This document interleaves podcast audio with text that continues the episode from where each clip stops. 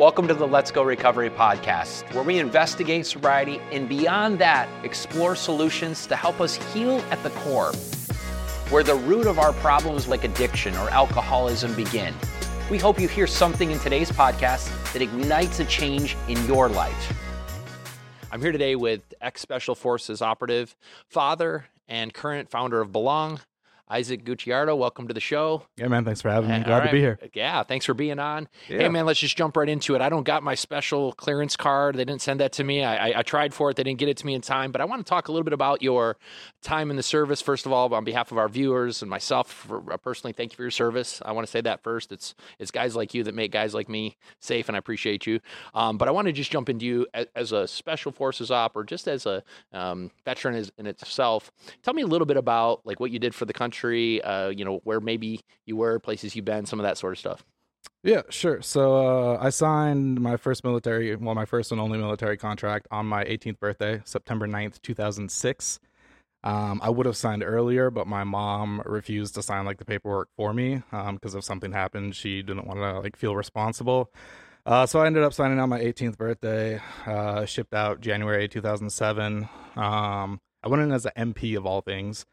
Um, so when you go in, you have to go through like MEPS, you take your ASVAB and all that. Um, so I scored like I could have done anything I wanted uh, based off ASVAB scores. Um, and they had at the time, right? Uh, we were still pretty heavy overseas uh, in the sand over there. Um, so they had a lot of bonuses like attached um, with different MOSs. Um, and there was a forty thousand dollar bonus for military policemen. Wow. I was like, all right, I guess I'll do that. Um, Sounds fun. as yeah, so uh, I ended up going in as an MP. Um, then uh, during the course of basic training, uh, pretty much got recruited um, for a spec ops team. Um, ended up doing HVT acquisition and interrogation. So trained for about 22, 23 months, about two years. Um, I had to sign on for another two, so I ended up doing six total.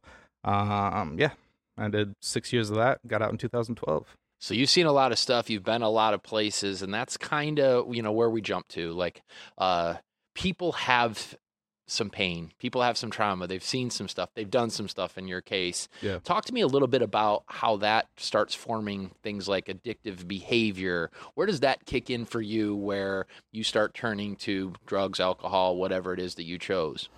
Yeah, I think probably the biggest um, contributor to that um, was that transition back into civilian life. Like for me, that was one of the most jarring things. Um, because you come back to a place that's familiar, yet now it's also foreign.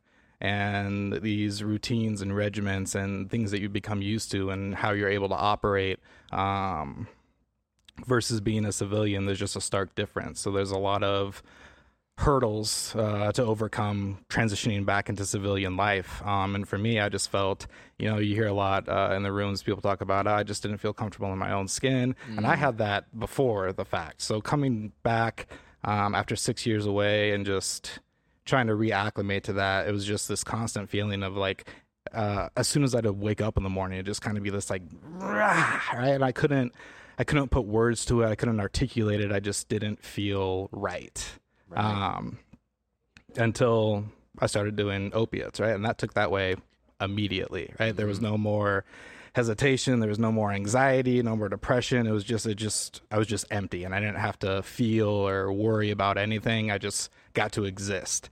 Um, and for me, uh, especially like first when I got out, like that's what exactly I was looking for. Like if I can just be here and not have to feel those feelings and just be like an empty husk, then I'm game and I'm on board. Not knowing that, oh, this is going to lead to this and X, Y, and Z, right? You don't know the consequences that are coming down the road.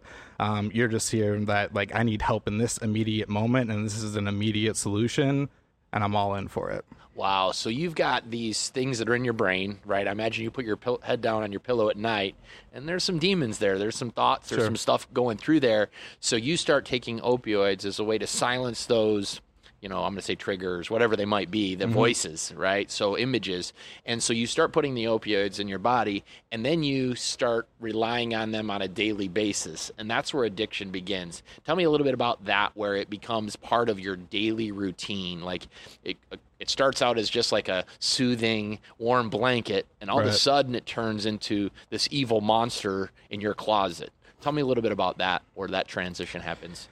Yeah, I mean, it really sneaks up on you, right? And you don't realize it as it's happening, but in retrospect, it's pretty clear to see. But your, uh, like your status of living, like what you become accustomed to, like just continually becomes lower and lower and lower. And all of a sudden, things that I never would have done on Monday, now I'm doing it on Wednesday. And it just, and it's normal to me because the people that you're around when you're doing these type of things um, are generally in the same boat with you, right? So if you're, entire like close knit community, for lack of a better word, is all doing the same thing, then mm. it's normal, right? You don't know that oh, this isn't how like normal people like don't wake up and start you know searching for a rig or a tray or a pill or whatever the case may be. You know, they wake up, go to the bathroom, brush their teeth, and start their day, right?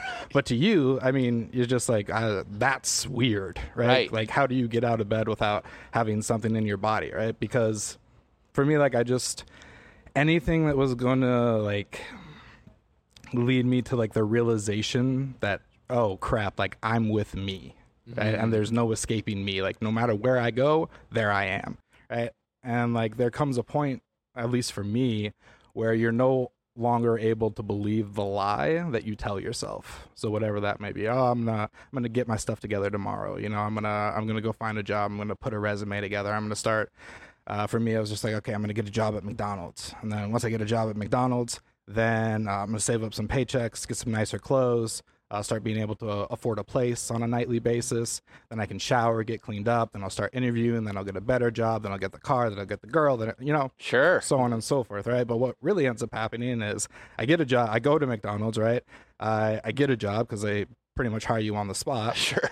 I get access to a cash register, and I start thinking about, hmm, okay, planning an escape plan to grab all the cash in the cash register and dip out, right? And then realizing, oh, that's probably not going to work because they do a drop every five minutes.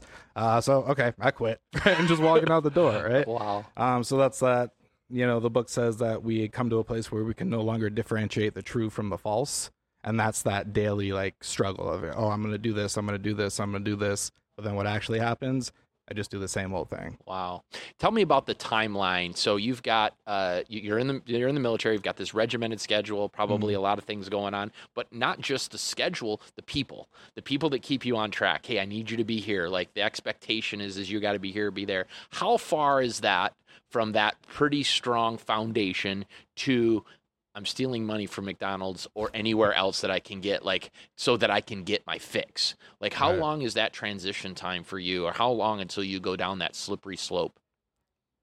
A month, maybe two. Wow. Right, from instant use. And uh, it might be different for me because I was born addicted to crack cocaine. So this monster might have been sleeping in me from like the get go. Mm. It just finally had its opportunity to come out because growing up, uh, I got adopted at a young age, and my father, for all his faults, did do a lot of very good things for me and one of those was he was a very strict disciplinarian right? So i do very well in structured environments like someone waking me up in the morning telling me where to go how to be and what to do like i can follow orders very i was a good soldier i was a really good soldier right? But where i struggle is now okay i don't have that accountability right? And like that's where like i can figure out how to get the job how to get the girl like how to do all that. Um that's pretty simplistic what's more challenging is hey how do i do the right thing when nobody's watching and i know for sure i can get away with it? Oh wow that's powerful. how do people how do people just do the right thing? Like that was such a foreign thought to me. Like wait you have the opportunity to get a thousand dollars right doing some shady stuff. You know you can get away with it but you just choose not to. Right. Why? Yeah, right. You know and so that's what i struggled with. And like how do you how do you just wake up in the morning and just be okay? You know, how do you just wake up and be, all right, let's get the day started instead of, oh, right, you know? And Terrified. just like, yeah.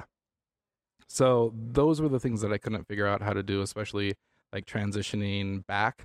Um, and that kind of like played a part because anytime I got into any type of like recovery program or rehab, like I always do very well in those. But then, right, I do my 90 days, 60 days, whatever the case may be. And then I get out and my back's no longer up against that wall.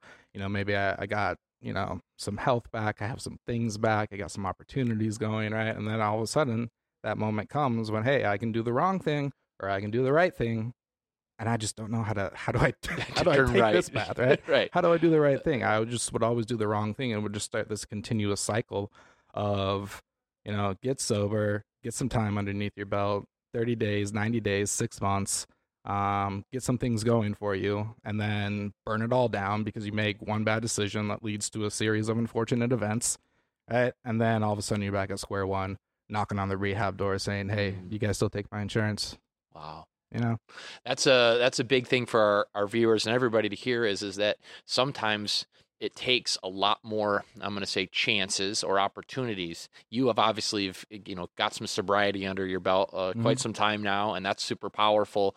Talk to me a little bit about why recovery why uh, not just sobriety but recovery was different for you this time like you've got you know again well over a year of sobriety uh, continuous sobriety um, haven't used what was some of the pivotal key components of why you got and stayed sober this time So I think I stopped listening to what other people were telling me and just taking their p's and q's. Um, and I think you find that a lot in the um, you know sobriety world, the world of sponsorship and going to meetings. Right, you tend to cling on to somebody. Oh, hey, this guy has what I want. I'm gonna do exactly what he did, Mm. and I'll get the same result. And that's not really how it works. Right, everyone's path is different.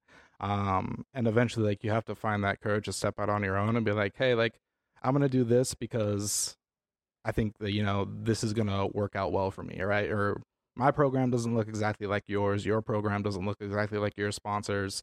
Um, so for me, I think a big difference maker was like establishing like that for myself. Like, hey, what do I really want out of life? And like, do I want to just go to a meeting every day or two meetings every day and just constantly be around people in sobriety and always going to events and just like that's all my life is or did i get sober to build a life outside of recovery as well? Wow. Um and that's what i've done and like my main focus um before i was the guy that was all about you know being like mr popular in the rooms and like mr sobriety and you know a, a lot of notoriety saying all the right things. Yeah, saying all the right things, just regurgitating good things that I've heard in other meetings, right? But none of it was really authentic, right? And that's, I, I think that's a key word for me is authenticity, Mm. right? Today, I'm more authentically myself than I ever have been in the past because I'm not worried about impressing you or that girl or, or this person or this organization. Like, I live today for me, wow right? And when you put when you do your sobriety for yourself, I think that's the difference maker.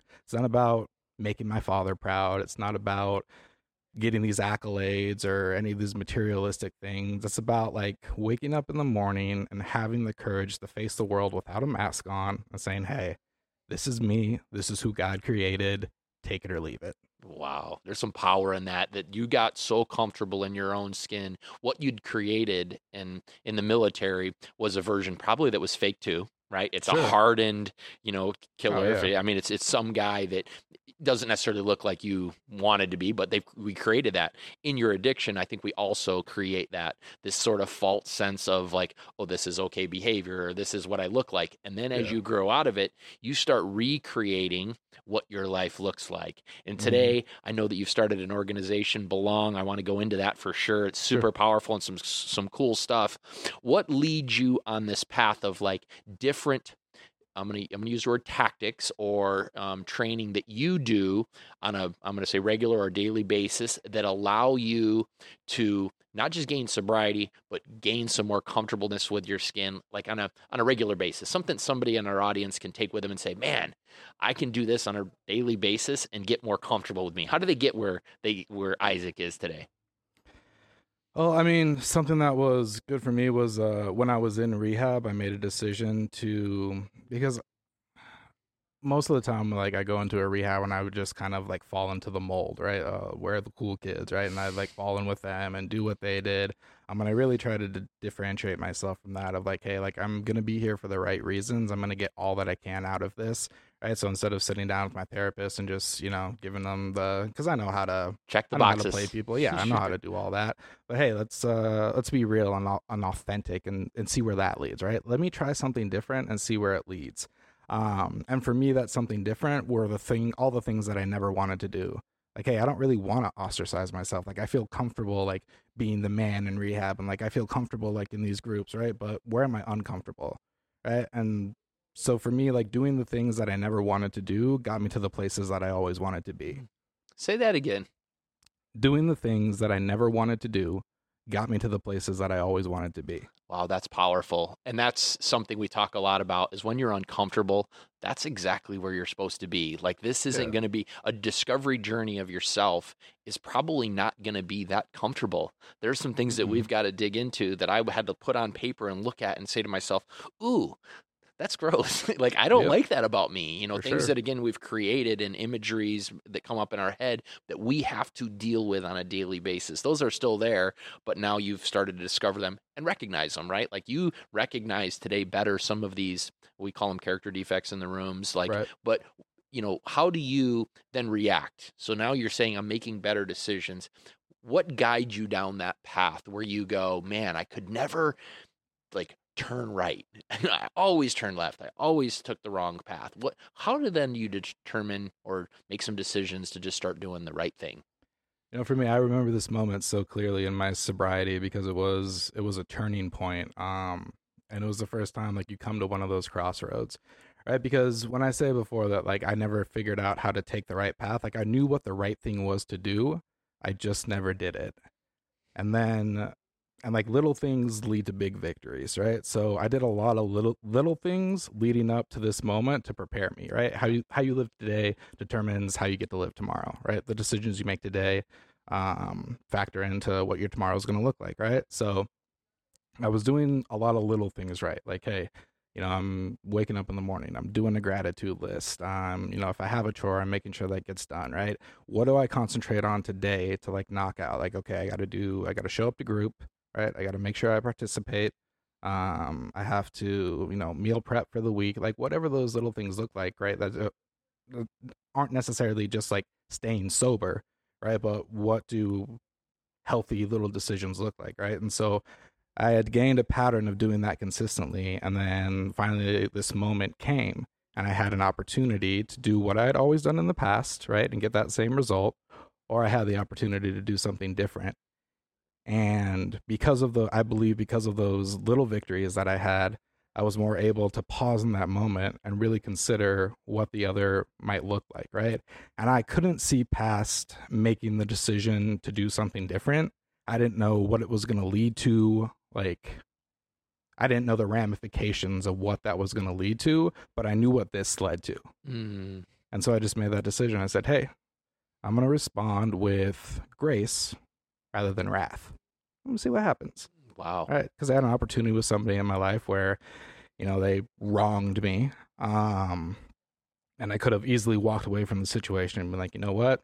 Mm-mm, like, I deserve better. Like, how dare you? How could you?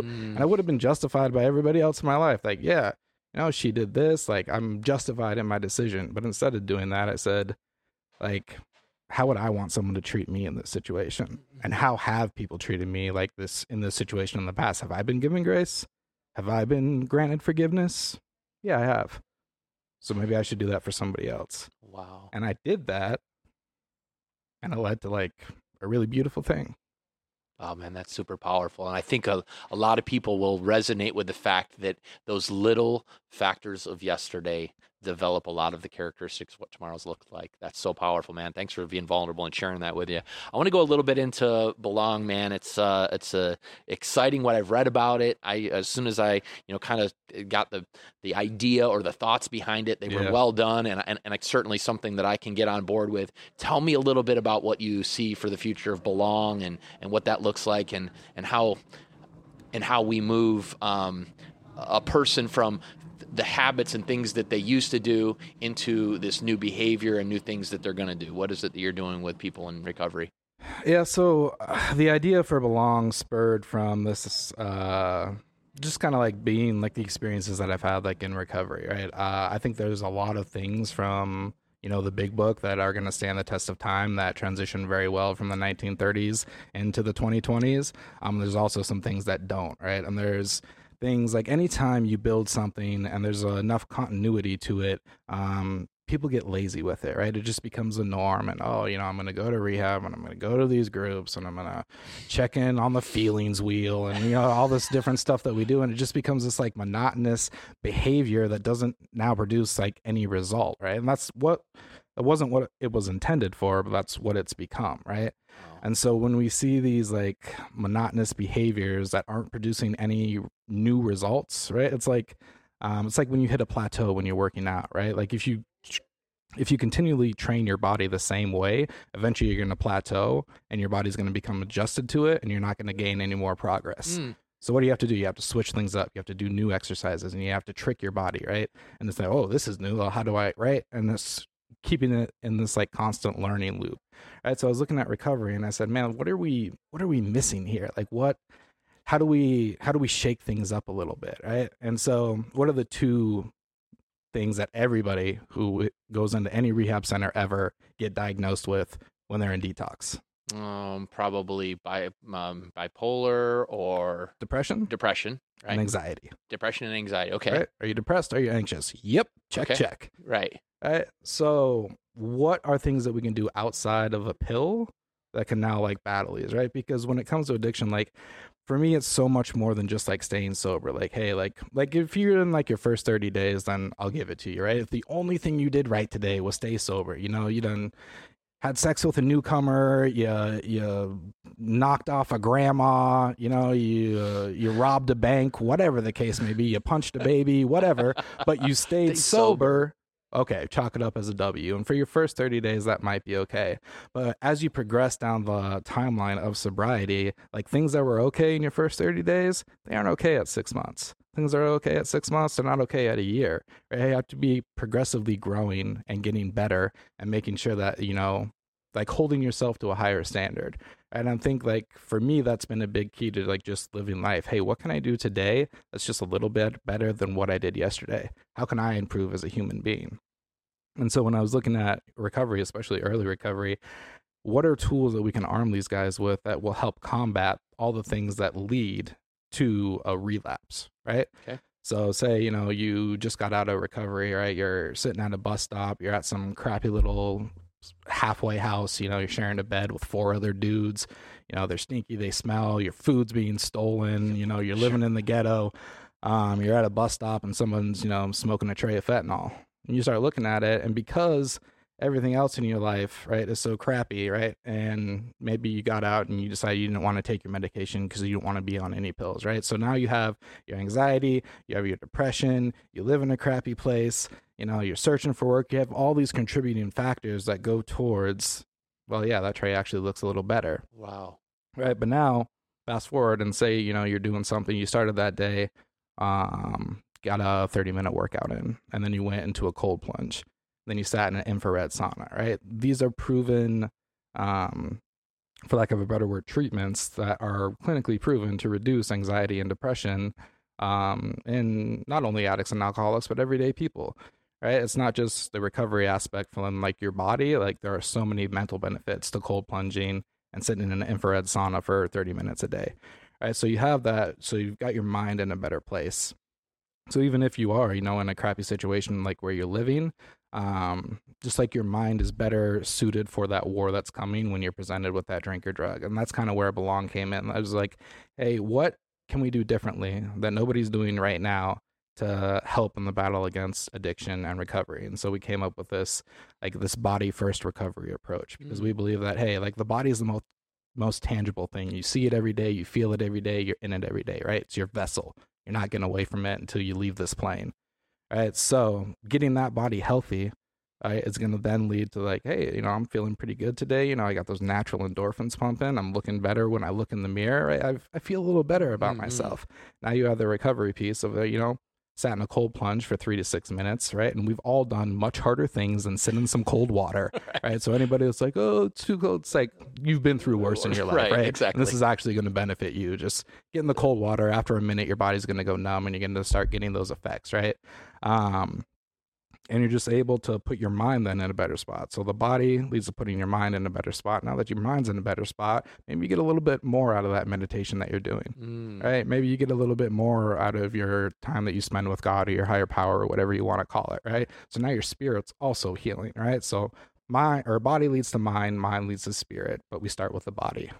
Wow, that's a super great way of looking at it because a lot of people always put that mind, then body, then spirit. Mm-hmm. And in reality, and I've talked to a lot of people on our podcast, the order doesn't have to be any order. Like we always think that it's, you know, three parts that we've got to kind of heal from, but in Right. reality, it doesn't have to be again your person's way, your sponsor's way, this other way that somebody's told you. So you guys are looking at it from a different angle. Um, I'm gonna not say backwards, but in a different order that might actually impact somebody pretty quick. Like as you start saying, "Hey, I look pretty good," or "I feel pretty good," man, that puts my mind in a way better position to attack the day. Um, love what you guys are doing. Anything else you want to add about the like the science behind that? I mean, I've read a lot of what you've written, and and, and some of the stuff is just super powerful. What is some of the science behind that that that isn't just like Isaac thinks this is going to work. What are some of the things that happen when I sit in, let's say, a cold plunge or a, a sauna? What, what are some of the things that happen actually scientifically in the body? Yeah. So, um, in your brain, right? So the brain, if you look at a cross section of the human brain from the top down, it's separated into three distinct sec- sections, right? So the outermost layer is our neocortex. Um, that's where we can do things like uh, like reason and make decisions and understand facts and figures. Um, and things like that.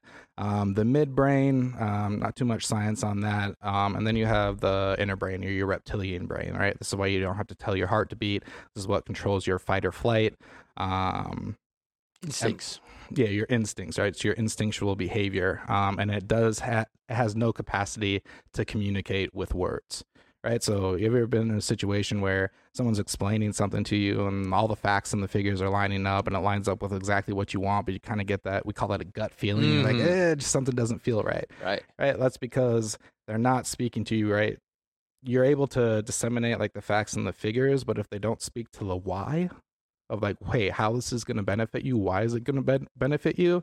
Then that part of like your reptilian brain is going to fight against that, right? Because it doesn't know how to communicate in words, but just say it's, hey, like this isn't hitting on all cylinders. It doesn't feel right. Get out, Mhm. right? Um, and so when you step into a cold plunge, right, it helps recalibrate um the brain, and it's just like just for like three minutes, right? So three minutes is a minimal effective dose. Uh, six minutes is a maximum effective dose. Um, and so when you get in this cold plunge, um, it does a cool thing to the brain because it puts your brain into that immediate like fight or flight mode.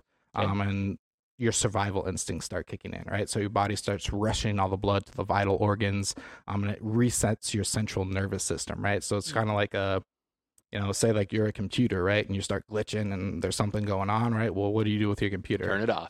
Turn it off, then you turn it back on. Right. and Reboot. Nine times out of ten, it fixes the issue.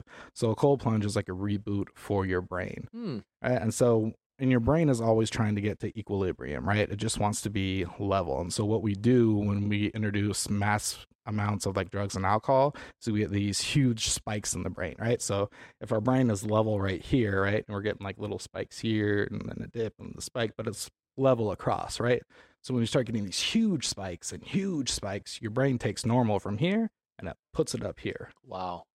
right? And it takes a while for it to recalibrate back to normal. And cold plunging helps with that. So it helps with anxiety and depression because it's giving your brain that reset and it's like factory settings, right? So you're back to normal, you feel normal.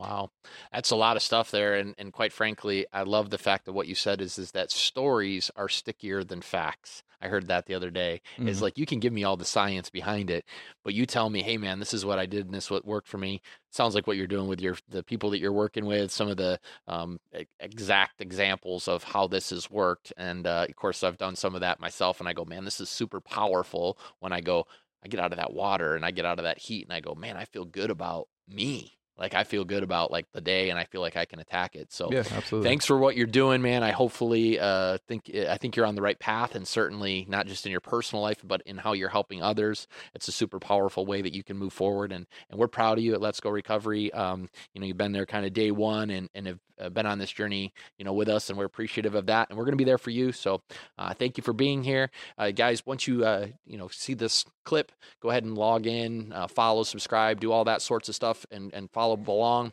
I appreciate Isaac being here and all the work that he's doing in the recovery community. Thanks for joining us, and I'll see you next time. I hope you heard something today that gets you to take one small step into the version of the person that you want to be. For more content like this, subscribe to our channel below, or you can go on letsgorecovery.org. Until next time,